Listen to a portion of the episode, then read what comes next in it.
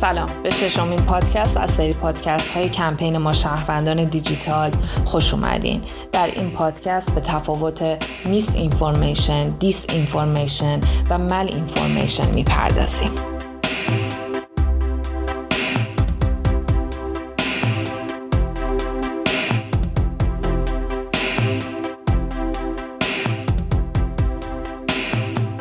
بخش عمده گفتمان درباره اخبار جعلی یا fake news در سه مفهوم misinformation، disinformation و malinformation خلاصه میشه.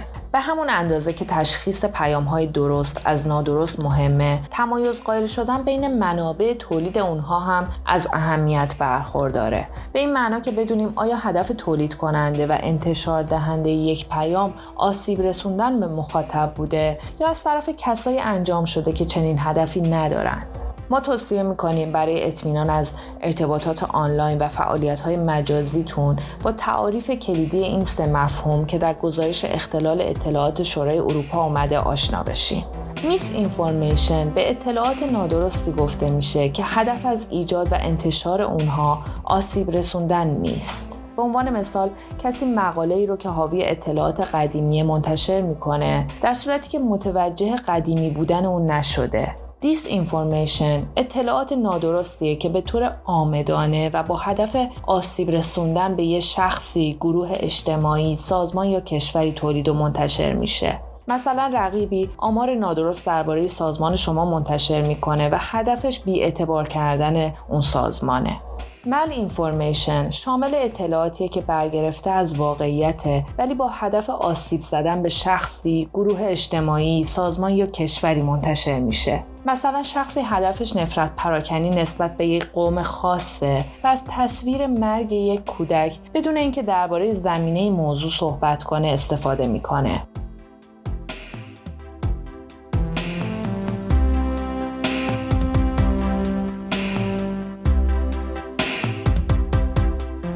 misinformation با مرور تاریخچه یه حساب کاربری قابل شناساییه. به این صورت که با بررسی یک حساب کاربری میشه تشخیص داد که آیا الگوی مشخصی برای انتشار اطلاعات نادرست وجود داره یا اینکه تنها بر اساس اشتباه یک بار اطلاعات نادرستی منتشر شده.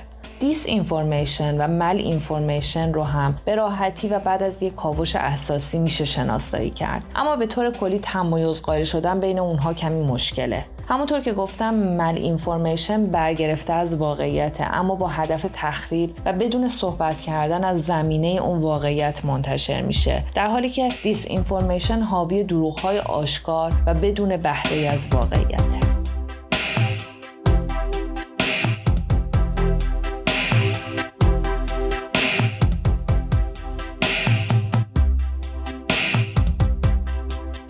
در شبکه های اجتماعی کمپین ما شهروندان دیجیتال درباره این مفاهیم و مصادیقشون مطالب مختلفی منتشر کردیم. مرور اونها به شما در فعالیت های مجازیتون کمک می‌کنه.